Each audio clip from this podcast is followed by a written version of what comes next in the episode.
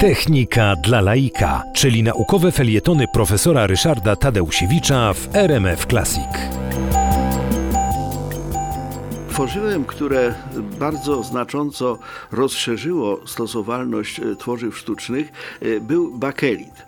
E, Bakelit e, charakteryzuje się tym, że e, w odróżnieniu od tych wcześniej odkrytych i wcześniej wyprodukowanych tworzyw jest bardzo odporny mechanicznie. Wcześniej powstały celuloid, celofan, sztuczny jedwab, ale one wszystkie były mechanicznie słabe. Natomiast taki belgijski imigrant w Stanach Zjednoczonych, Leo Beckland, chciał stworzyć właśnie tworzywo, które byłoby mocne.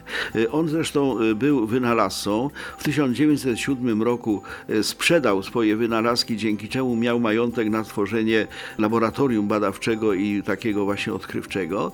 I e, eksperymentując z zupełnie innymi sposobami e, wytwarzania tworzyw sztucznych, odkrył, że lana żywica fenolowo-formaldehydowa jest bardzo twarda, a jednocześnie daje się bardzo ładnie formować. To znaczy na początku, jak jest jeszcze płynna, daje się formować, a potem powstaje coś bardzo, bardzo twardego i tym czymś twardym e, był, było tworzywo, które od swojego nazwiska, on się nazywał Beckland, ten wynalazca, e, to tworzywo zostało nazwane bakelitem. Ten bakelit e, miał bardzo liczne zastosowania, ale dla pokazania, jaki on jest mocny, robiono eksperymenty polegające na tym, że wieczne pióra Parkera, robione właśnie z tego bakelitu, były zrzucane ze szczytu wieżowców Empire State Building w Stanach Zjednoczonych, wyrzucano na ulicę, spadały przez te wiele pięter, znajdowały się na ziemi i były nierozbite.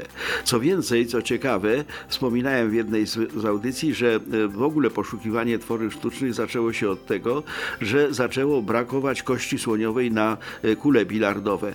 E, Kule bilardowe z celofanu, z celuloidu, innych tych tworzyw były nieprzydatne, natomiast akurat bekelit się okazał znakomity i w tej chwili wszystkie kule bilardowe są robione właśnie z bakelitu, a to powoduje, że można bawić się tym bilardem bez zabijania słoni.